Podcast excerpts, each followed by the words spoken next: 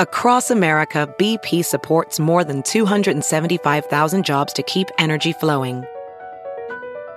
Jobs like building grid-scale solar energy in Ohio and producing gas with fewer operational emissions in Texas. It's and, not or. See what doing both means for energy nationwide at bp.com/investing in America. Hey, it's Kaylee Cuoco for Priceline. Ready to go to your happy place for a happy price? Well, why didn't you say so? Just download the Priceline app right now and save up to 60% on hotels. So whether it's Cousin Kevin's Kazoo Concert in Kansas City, go Kevin, or Becky's Bachelorette Bash in Bermuda, you never have to miss a trip ever again. So download the Priceline app today. Your savings are waiting. Go to your happy place for a happy price. Go to your happy price, Priceline. The following podcast is a Dear Media production. Welcome to Raising Good Humans. I'm Dr. Aliza Pressman, and today I'm answering the call of so many parents because I'm here with Peggy Orenstein, and we're going to talk about raising good men. You may recognize Peggy from her taboo-shattering New York Times bestseller, Girls and Sex, where she really shed light on the reality of what's going on with girls. With her new book, Boys and Sex, Young Men on Hookups, Love, Porn, Consent, and Navigating the New Masculinity, there is a much-needed companion in this era of raising kids post-Me Too. Today's discussion is so important, and it's the beginning of a long conversation we're going to continue to have.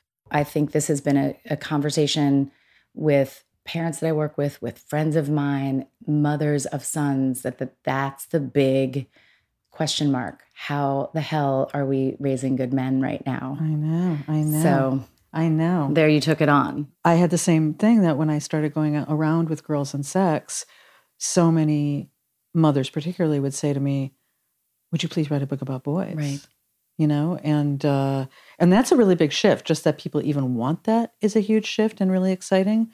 And then Me Too came along. Right. And I think that revealing sexual misconduct across every sector of society, you know, that was just an earthquake. And it really shook, I think, parents of boys. But to me, you know, that obviously we need to reduce sexual violence. That's just, you know, clear. But it also, I think, provided this opportunity to start talking to boys and bring them into the conversation about sex and intimacy and gender and power and masculinity in ways that we never have before. I thought it was really interesting. And if I'm really honest with even what I think about what masculinity is or how we define masculinity, I thought it was really interesting that you said it hasn't really changed that much. No. And it feels like it's changed so much, and it feels like, oh, well, there are certain things that we say differently now, and there are certainly different attitudes that we're supposed to have. But behind closed doors or under the hood, it comes back to the same kinds of expectations about what defines masculinity. Yeah. You know, so yes, boys on one hand, they absolutely felt girls deserved their place in the classroom, on the playing field. They had female friends, girls in leadership. They totally respected that idea. But in the private realm, they were still learning, and possibly even more powerfully, I think, that sexual conquest was the measure of a man. That it's about stoicism, about dominance, about aggression, about, you know, how many people you can have, as they say, sex without feelings, how many people you can hook up with, and not treating those partners very well. And you hear that in the language boys are absorbing about sex. So, you know, they hammer, they nail, they pound, they bang, they tap that. Right. You know, it sounds like they've been to a construction site. Yeah. Really, not like intimacy. Well, and the truth was that it wasn't like the guys that I spoke with were, for Boys and Sex, were particularly happy with that situation. They may be part of it, but they didn't always want to be there. As you were saying, it's not necessarily that even the boys that you were talking with were happy with that, but it still is. It's not being changed. Who's telling them differently? Mm-hmm. Really? You know, I mean, that's what it is. Who is telling them differently? Their parents aren't necessarily. I mean, what they would say to me is, my parents told me to respect women. But what does that mean? Right. You know, what does that mean? One guy said, it's like if you told me not to run over any little old ladies and then handed me the car keys, you know? Of course, I don't think I'm going to run over a little old lady, but right. I don't know how to drive. Mm-hmm. So that's what I want to talk about is let's take that and talk about learner's permits and right. getting to know what is a car and how do you drive yeah. before we get to this big thing of like respect women and all of that stuff. Yeah. But we're, you know, as we're raising these boys, what are the messages? And I want to start with, two different things. One, I wanted to talk about masculinity and how we define mm-hmm. it, because I noticed that one of a very common question in my mom's groups and with clients, dads, moms, and other caregivers is, surprisingly, how do I get my little boy to be less of a wimp? Yeah. And they all say it with a face of like, ugh, like I don't want to say this, but I kind of am worried that my kid's kind of a wuss. I hear that. I hear that a lot about the littlest boys. Yes. And it's really early that they realize that they need to stop that. Mm-hmm. I mean, they have figured that out by the time they're about 7 or 8. They right. start, what boys would say to me was, I learned to build a wall. I trained myself not to feel, you know, and vulnerability is an essential human trait, mm-hmm. right? We have to be able to be emotionally vulnerable or we can't have successful relationships. So we are cutting that off right. when we cut that off in boys. And so I always think that instead of trying to raise a boy to be, you know, less of a wimp, think about raising a son who's resilient, mm-hmm. raising a son who can appropriately express emotions, being able to name and understand and process how he's feeling about things. Those are really valuable traits. It's interesting because I was talking about, with Dan Siegel, who has spent a lot of time yeah. doing attachment research.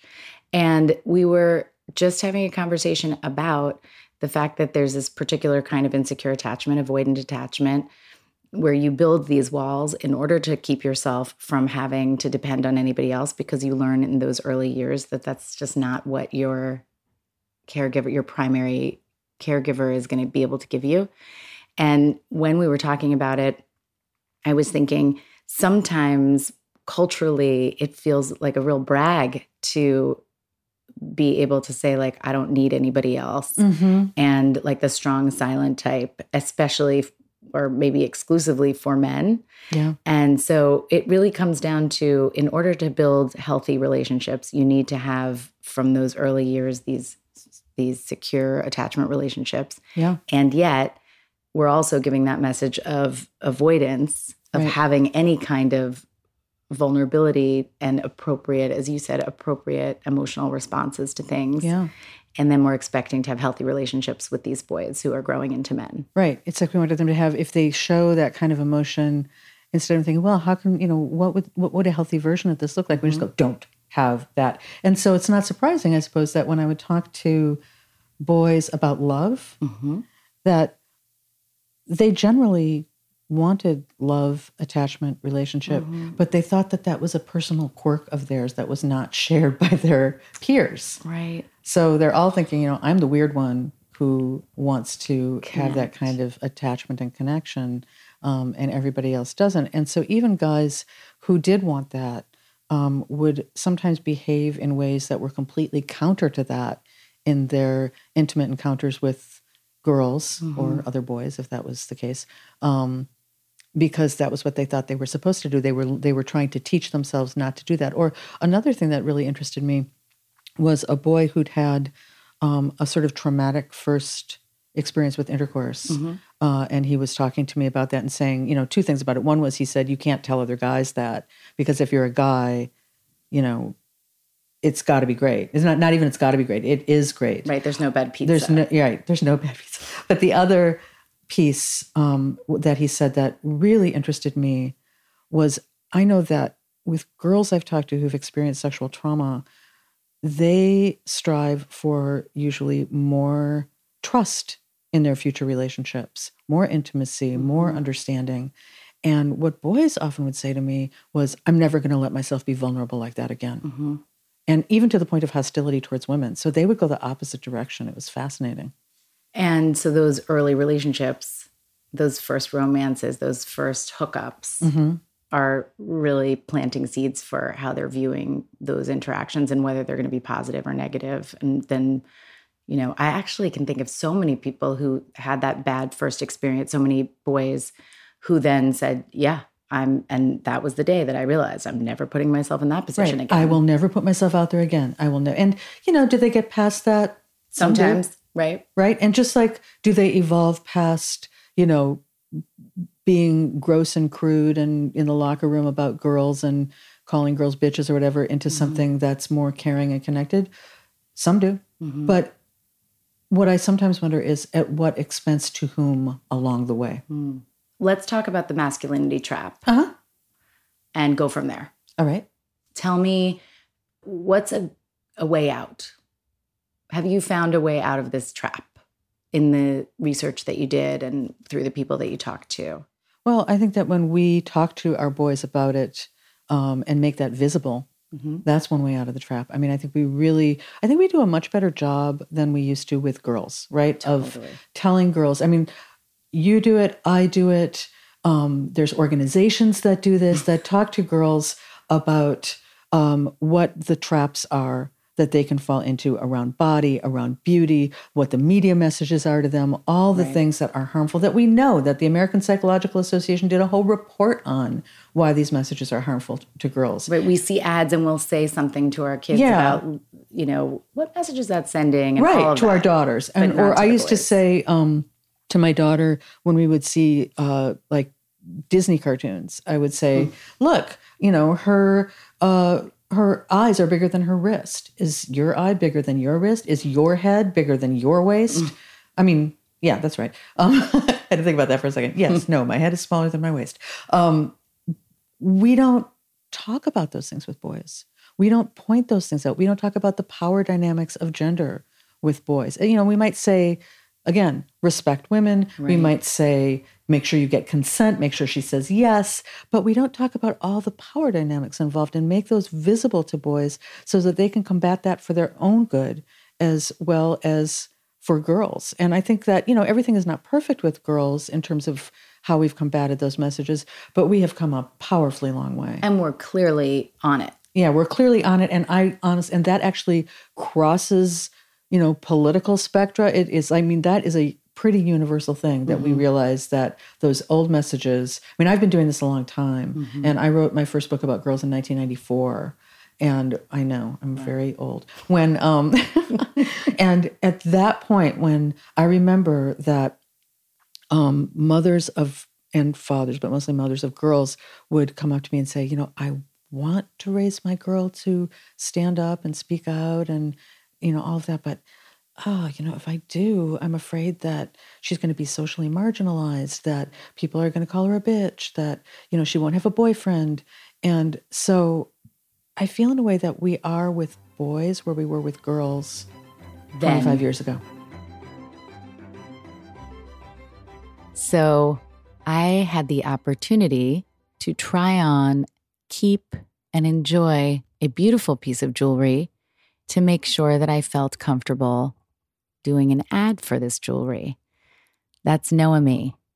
Noémie is a jewelry company that believes that luxury jewelry doesn't have to be overpriced, and they cut out the middleman to deliver exceptional fine jewelry without the traditional retail markups. Noémie designs and manufactures everything in-house and sells directly to consumers with a lifetime warranty and free shipping both ways. So you save an average of 50% compared to other luxury brands. And let me tell you, it just feels even better because Noémie actually uses ethically sourced materials, so the diamonds are conflict-free, and it also uses 18-karat gold, repurposed and recycled. Beautiful, and obviously you can't see the difference, but you can know that you did a good thing. There are thousands of five-star reviews on their website, so you can go see for yourself. The other thing that just makes this pretty much a no-brainer is that you can return any order for a full refund. Even if you had it engraved or did a custom design, it's literally an entirely risk-free experience. The authenticity is guaranteed with an IGI certificate detailing color, clarity, and appraisal value.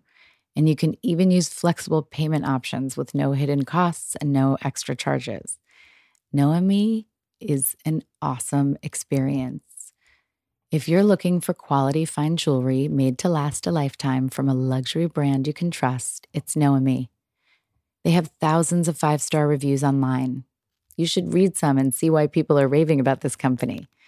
Go to hellonoemie.com, hellonoemie.com/humans to see their collections and get $50 off your first purchase with promo code HUMANS. Hello, HELLO, Noémie, NOEMIE.com/humans. Don't forget to use the promo code HUMANS for $50 off your first purchase. Hey, this is Alexis Haynes. Join me every Monday for a new episode of my podcast, Recovering From Reality. Whether you're on the road to recovery, seeking self-care techniques for surviving the capitalist machine, or just need a moment to remember that you're not alone in your loneliness, I'm here to deliver intimate conversations and expert insights to empower you on the road towards authentic wellness. So, are you ready to recover from reality? If we're empowering our girls, and while we're sending these messages of, let's stop all of this nonsense and the Me Too movement, there is a fear amongst moms of boys especially, and maybe it's just those are the people that I'm talking to, that it's coming across as boys are garbage. And that's, you know, the message. And we have to get rid of all of that and start fresh. But it feels like there's a little bit of a message of, don't say anything, boys. You guys have blown it. And men, you have blown it. So let's leave this to the women because we need to, because it's important. Mm-hmm. Because we have things to say and there's been gross injustices. But I am wondering, what are boys, especially younger boys who are growing up now, thinking when the conversation is about consent? There isn't, you don't really, I mean, you mentioned this, that consent makes sex legal. Yeah. But like the actual joyful, healthy part of sex and relationships is kind of going to the side because we've got to really get these messages about consent so clearly. And they're crucial. So important. So crucial. So but I don't they know also how to come become to terms a stand-in for a lot of other conversations that we need to be having. So let's talk about those conversations. Conversations are about personal responsibility, and they're about pleasure, and they're about mutual gratification, and they're the positive messages of what we, you know, we can't just keep telling boys don't. Right. We also have to tell them, hey, what is the, you know, what do you want? What do you want? You know, Andrew Smiler, who I quote in the book, who's a psychologist, says, you know, can I be vulgar on this show? Yeah, I think so. I always have to ask.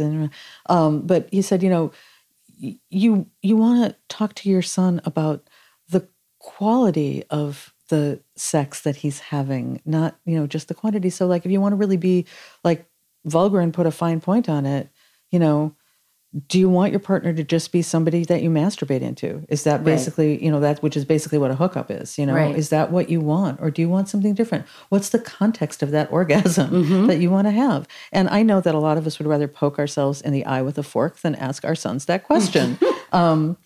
But, you know, some version of that, to be talking about what is a healthy relationship? What are we, what's the long game? What is mutual? What do you think mutual gratification looks like? What do you think connection looks like? What does it mean to have sex that's disconnected versus sex that is connected? As one guy said, you know, casual sex can be great, but sometimes you forget to treat your partner as human. Now, that there was another interesting, you've brought up a lot of interesting points just now. For example, we might want to poke our eyeballs out to have that conversation. They want to poke their eyeballs out too. They so do it's too. It's a really tricky thing because boys both want and this information and don't want. And there is research that says that when parents provide that information, it is at least somewhat influential to them, and more to boys than to girls. Right. So they are hungry for that information. And because girls will get it a little bit more through their peers, and we do tend to give information more. We tend to give information more to girls, yeah. And boys, you know, and one thing that they say, I mean, we've talked a lot about mothers, but a lot of them said to me they wish that they heard more from their fathers. Yes, so that's what I was getting at, not to give this stereotype, but is this a lot of this is about getting dads also to really have better conversations. It is, or male role models, whoever the male is, the father figure in a boy's life. And I know that's hard because their fathers didn't talk to them. Right, this is a clean slate. Yeah, it's and you have to make a big leap. But, you know, the boys would so consistently say that they wanted to hear from their dads. And they also wanted to hear not just what we've been talking about, but they kind of wanted to hear about their father's journey and their father's regrets as well, and how he handled those. So mothers, I think, want to and tend to be the ones to have this conversation. Almost always. But fathers, we want to enlist fathers, and fathers want, I know so many fathers who are like, I want to have these conversations with my boys. Yeah. But I don't know how to have these conversations. Yeah. And the boys want it too. The boys talked a lot about wanting fathers or father figures, whoever the man was in their life, to have these conversations about sex, about intimacy. And also, it was interesting, they wanted their fathers to talk to them about their own journeys and their own regrets. To help them, you know, process what was going on in their lives. And I guess I'd say, you know, for the dads, I mean, I know nobody talked to them, right? Just right. Like nobody really talked that much to us. But you don't have to be perfect. I mean, I think you just have to throw that out. You know, that's so important. I want to emphasize to say it twice. Yeah, I want you to say it again. You don't have to be perfect. No. You don't have to be perfect. You don't have to do it in one fell swoop. Mm-hmm. You know, it's a lot of little conversations. You can... Right, you don't have to have the big talk. You don't have to have the big talk. You can say, hey, you know, what I said before, I want to say something else about that. I'm not sure that was right. Or you can say, you know, I realized you're 16 years old and we have never had a conversation about, you know, about porn, about media, about sex, about intimacy. And that's a mistake on my part. And I know it's super awkward, but... let's do it now. And you do it, you know, do it when you're on a walk. Do it when you're throwing a ball. When you're not looking at each other. Do it when you're not, do it in the car. I always say that. I think my daughter actually dreads getting in the car with me. Because she knows that's, if there's going to be a talk, that's when it's going to happen. But, you know, you're trapped, first of all. Completely. And you're not making eye contact. And also, I mean, honestly, I hoped that the book itself would act as a tool in this way, that it would, you know, that parents could read it, yeah, and hear what was going on with boys. But and girls can read it. Can read it. And girls too, yeah. And use it as a jumping off point for discussion, or even just within their own heads to help them start thinking about how to have a more meaningful dialogue with other people in their life, whether that's other boys, whether that's girls that they're going to interact with, or whether that's, you know, themselves. I guess what you're saying is have a conversation.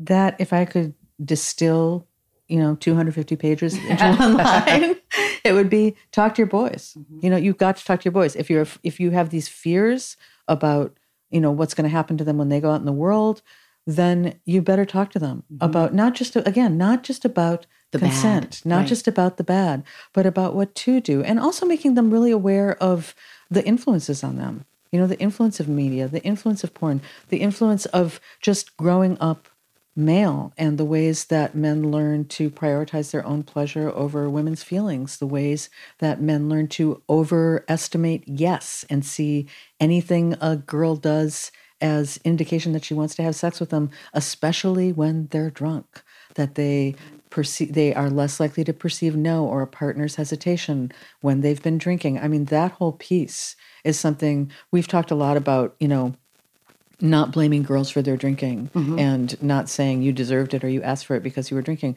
But we have talked a lot less about the impact of alcohol on boys' perception, judgment, and choices, especially around sex.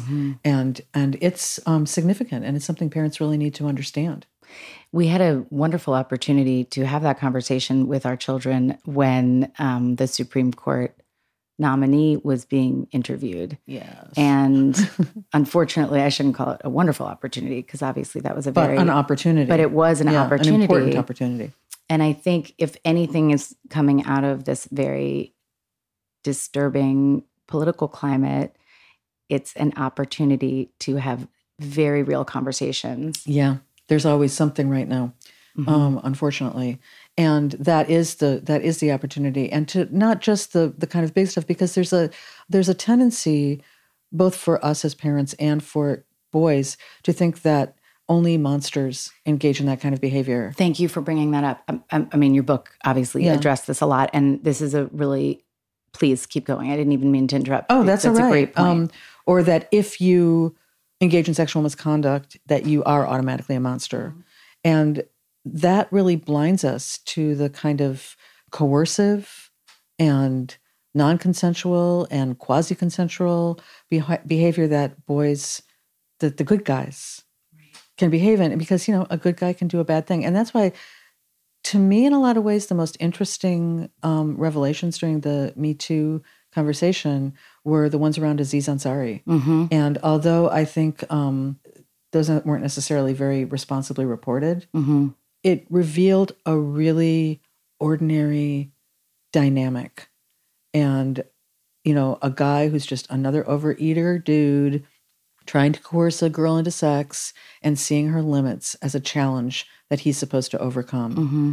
And, I don't know that he needed to be vilified for that, but I think that that's a really great conversation to break down with your son. There's so many things right now. I mean, there always so many opportunities, but it can't just be like, if it's just the Weinsteins or the Aileses, then they're not going to relate. It's true. Finding moments to find good guys who blew it. Yeah. And really, or good guys who stand up, or even things like, Dan Harmon, the creator mm-hmm. of Rick and Morty, he did an apology on his podcast. He read his apology to a woman that he had, harassed at who was an underling on mm-hmm. a previous show that he was on, and it was a fantastic apology. I think everybody should listen to that apology. I think everybody should hear Chanel Miller, who was victimized by Brock Turner, read her victim statement that she read in court. All these things that we can show boys. Again, this is going back to yes, but it's part of the education to help humanize what that don't sounds like more, mm-hmm. Along with trying to do more of the do's and providing information and resources for them. If you can't, personally say clitoris to your son without falling through a hole in the ground. What are some things? Let's talk about the do's, and let's get a little bit earlier, because I did also find it very striking that we know girls get more information about sex from their moms and peers, mm-hmm. but that such a huge percentage of boys find pornography as sex education. Pornography becomes sex education, right. And so that's another place. And, curiosity about sex, normal. Mm-hmm. Masturbation, natural and important to their development. But what has changed since we were young, but not even since we were young, like in the last 10 years, is that the paywall on all this stuff has dropped. Mm-hmm. And so they can find anything they want and, a whole lot of things nobody wants right at their fingertips mm-hmm. at any time. And, sometimes without wanting to, sometimes... that can often be the beginning. The beginning is somebody just shows you something. My eyeballs popped out in your book when you said that masturbation is synonymous with, or the assumption is pornography and masturbation are kind of... linked. Yeah, that you learn to masturbate in tandem with porn. So one boy told me that on his crew team that there was a guy who had decided that he wasn't going to use porn anymore. And they were all like, well, how are you doing that? Yeah. And he said, I use my imagination. And the boys were like, whoa, how do you do that? So I was thinking when I read that, why was I so startled by that? And I think it's because I just assumed that the imagination was still available, and really it's getting... their imagination's getting hijacked. Yeah. And that's really, just in and of itself, it's unfortunate. One of the guys said to me, actually I think it was one of the most poignant comments about porn. He said, destroys your ability to be innocent in a sexual relationship. And the whole idea of organically exploring sex and pleasure with a partner is destroyed by pornography. So one dad that I spoke with said that he has 4 sons, and he's said to each of them from as early as he kind of felt like it was necessary, which was around 9 or 10, that it was really important for their sexual experience and for their pleasure over time to avoid porn, because there could be a time and a place for it later, but he really wanted to share with them that exploration and that imagination and that kind of unfolding of all of the new things that are going to happen to them will be completely hijacked by using porn. And it's easy. And you want them to be able to distinguish between what's super arousing versus what's actually pleasurable. A mom called me because her son, again, I think he was 7 or 8, was, you know, Googling. And you can say all you want. Or something, yeah, you can say to set and should set limits on what kids can look up, but you cannot, once they're out in the world or going to a friend's house, you can't, you need to prepare your kids for what they might see. So these conversations have to happen earlier rather than later. She found out that it started, you know, she saw in his history that he had looked up quite a few things and it got to some porn. And she thought he was too young to even have to worry about that. Yeah. And so when she talked to him about it, he cried because he felt so ashamed, because he kind of was interested in getting more of it. Yeah. So I think that conversation, which is impossible at that age to really process or understand, but as kids get older, understanding the difference between pleasure and this hyper stimulation is a really important point. Yeah. And a lot of the guys, even, you know, if they felt their porn habit was reasonable to them, you know, by their definition, they still sometimes would like cut back or think like, whoa, this is, I mean, it was actually, I will say that pornography was one of the things that boys most wanted to talk about. Really? Yeah. It was, I mean, it was hard for me not to write an entire book about it because I'm sure you could. I could have. But because it was one of the biggest, I think it's a huge change in the culture that, you know, just the quantity. How much is a 15 to 18 year old, or 13 to 18 year old? Well, I mean, it depends, but I never asked a guy whether he had seen porn. You knew, because that would have made me look. I would have lost all credibility. Mm-hmm. So I would say, when did you first see porn? And the average age, you know, it was middle school. Mm-hmm. Sometimes earlier, you know, usually if somebody had shown it to them, and usually a lot of times the first time it was because somebody spun a phone around or sent them a disgusting meme, or, you know, their friends were doing it or whatever. And then curiosity peaked. And then, you know, and then they go through puberty and then there it is. And that's what they have started to just kind of learn is the process. So they link that, you know, desire, arousal, release with porn. And again, you know, sex is not necessarily the problem. It's this distorted idea that, you know, sex is something that men do to women, that women's pleasure is a performance for men, that bodies are distorted. And obviously also, you know, there's all kinds of different porn. There's queer porn, there's ethical porn, there's feminist porn, but that's not really what the boys are looking at. I mean, and what adults look at, you know, whatever. What I'm really talking about is the mainstream stuff that you get on someplace like Pornhub that boys are looking at. If boys are watching porn and using that a little bit or a lot of bit as their sex ed, and the idea of having conversations about it is fine for them, they're open to it.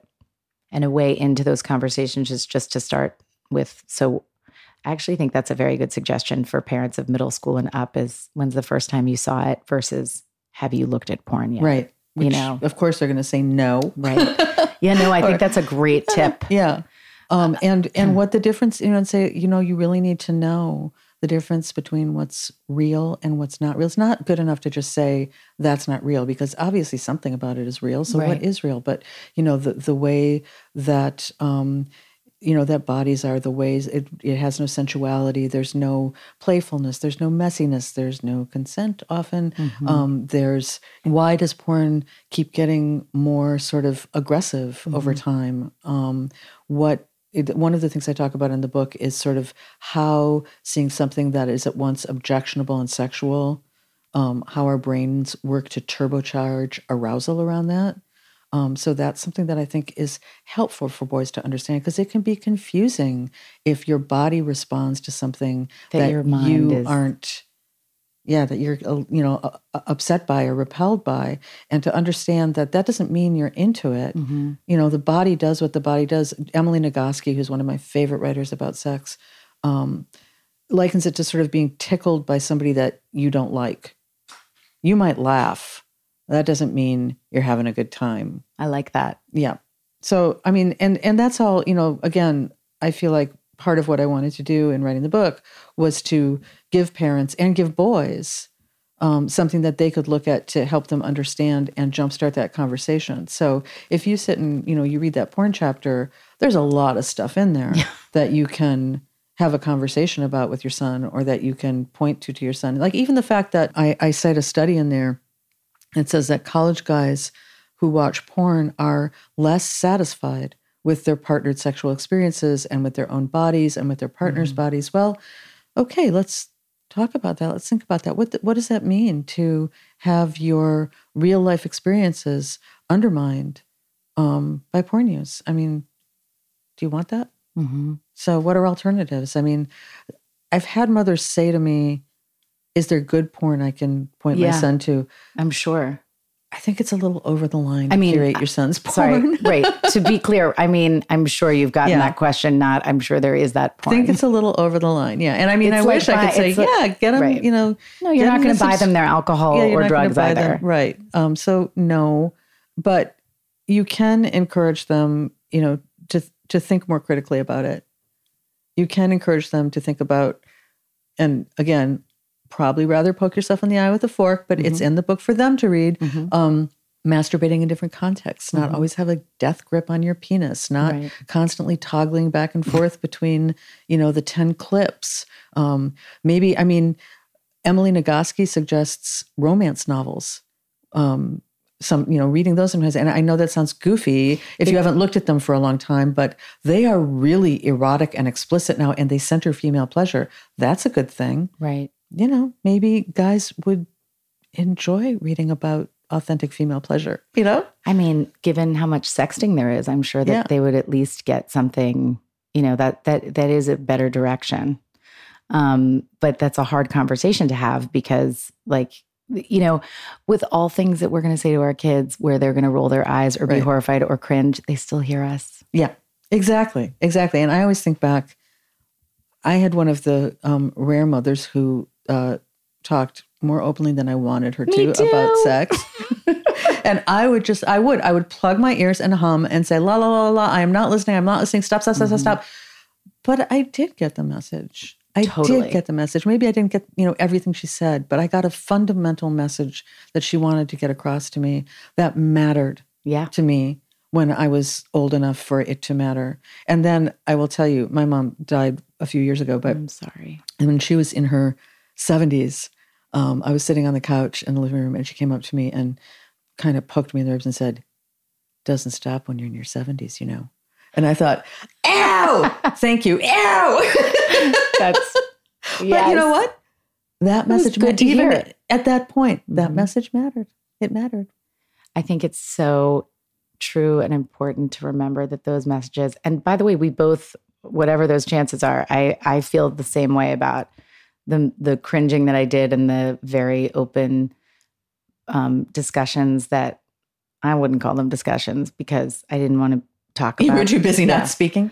But I would say it very much was an important message, and my own pleasure and the choice of partners, or that this wasn't a bad thing. It just needed to be the right times, or, you know, all of those messages. It's also a chance to deepen your relationship with your child. Mm. you know, start scaffolding towards an adult relationship, mm-hmm. and to show up and to show them that, you know, this is how you have a difficult conversation, because how can we expect them to have a difficult conversation if we can't have a difficult conversation? So it gives you all of that. And yeah, I was not born being able to sit and talk to a stranger on a podcast about sex, right? I mean, that was not natural. I would rather fall into the ground than have those conversations myself. But you learn, mm-hmm. you know, you do a lousy job the first time and you learn.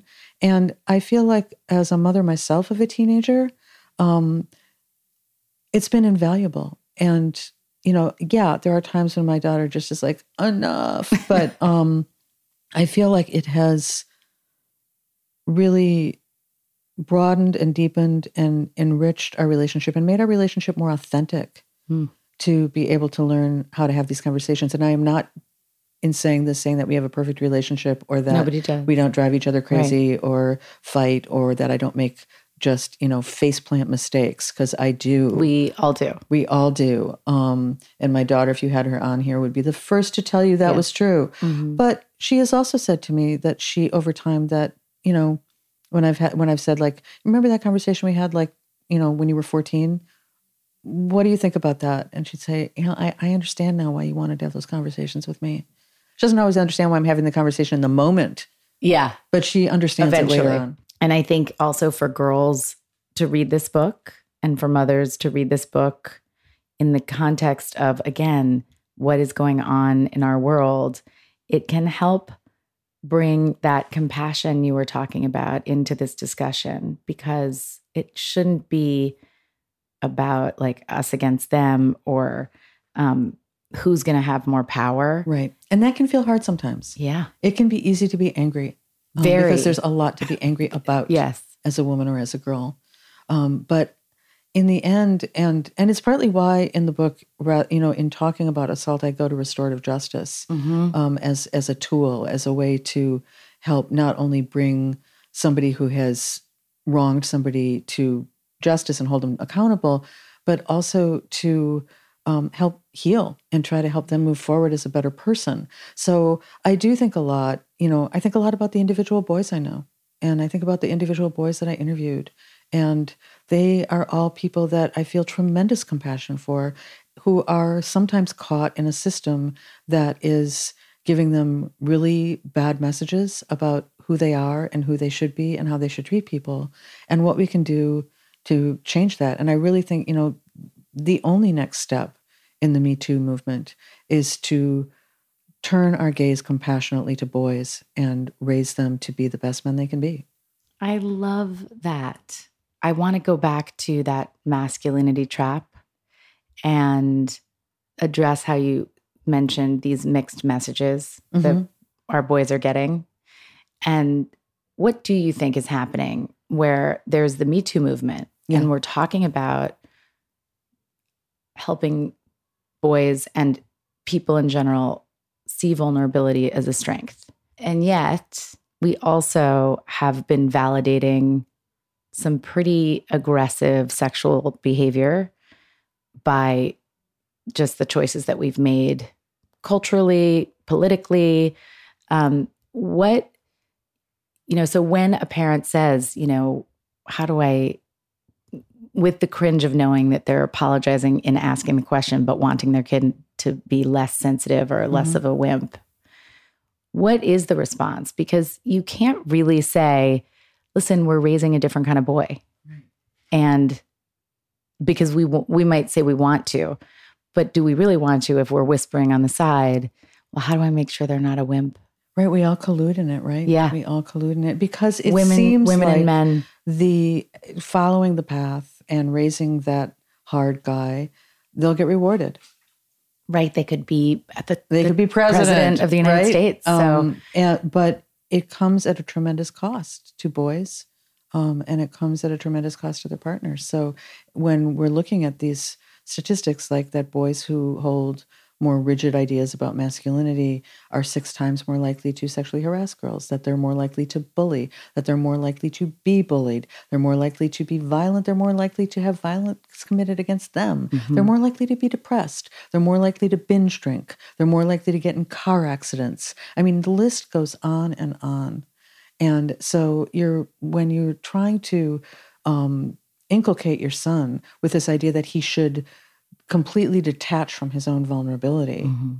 you are doing him a tremendous disservice for his own mental health and well-being, not only for that of his partners. So, focusing on resilience, focusing on what it means to be a full person, that doesn't mean that a person's a wimp. I mean, think that through. Is that really what that means? Is that really the masculine role model mm-hmm. that you want to look at? Is Trump really what you want to be raising right. here? Right. And that resilience doesn't come from being told to have, suck it up and not be upset. No. And boys, they really resoundingly feel that when they are upset or sad, that they're expected to suck it up. So there's still that message. That message is very powerful to boys. And so as one guy said to me, the only thing I'm allowed is happiness and anger. Mm. So that means that anything in the wheelhouse of sadness or frustration or shame mm-hmm. goes to anger. And very quickly and very naturally, because that's okay. Very quickly and very naturally, anger against others, anger against themselves. And rage. And that is a very dangerous thing mm-hmm. in so many ways. It's unhealthy, even if they don't, explode and go punch somebody or assault somebody or harm themselves. It is a terrible way to live. And so, when you're looking at your boy and seeing that he's emotional, instead thinking about how to help him name those emotions mm-hmm. and how to help him manage those emotions in a way that is real and healthy and allows them to exist and be processed. That's what is going to raise a resilient child, not telling him to man up and stop feeling that way because it's embarrassing and shameful to him and to you. Right. Then it's the last time you will hear about that feeling, but it's not the last time they'll feel that feeling. No, and they won't be able to identify it. I mean, one of the pieces of research that really fascinated me was seeing how hard it was for adult men to identify emotions that they feel. It's remarkable. Yeah. It is remarkable. So this thing in me that I am feeling, I don't know what that is. Well, that's sadness, right, my friend. And you need to be able to feel that. In fact, when young children or any boy, and this can happen with girls too, but we're talking about boys right now, express anger, to your point, it's really important for parents to step back if they're like, whoa, where did that come from? Right. And think, you know what? This may be the one that we've really been able to name. And so that's how it's coming out. Yeah. And if you can pull apart and tease out what's really going on, that is the huge service. You're frustrated, you're sad, you're betrayed. I mean, to be able to give them the whole emotional vocabulary, we know that, it's called emodiversity. Mm-hmm. That's the fancy word, right? That the ability to name and express emotions, the whole range of emotions in an appropriate way is fundamental to human well-being. So when we cut boys off from that, we cut them off from themselves. I mean, I really felt after writing this that with the girl book, it was a lot about how girls were cut off from their bodies mm-hmm. and their body's responses. And with boys, it's really about the impact radiating outward of being cut off from their hearts. Thank you for listening. There's a lot more to talk about, and we don't have time for Q&A today, but that'll be back next week, when I am speaking with an incredible professor and author and mom who wrote a book called The Anti-Romantic Child, Priscilla Gelman, who wrote a love story to her son who has autism. And she talks about being the mother of an autistic child in the context of all the expectations that we have when we think about having our babies and how they're going to turn out and what our expectations are for ourselves as mothers. It's pretty incredible. And I hope you have a wonderful week. If you enjoyed the show, don't hesitate to subscribe, rate, and write a little review. And thank you, as always, for giving me your time.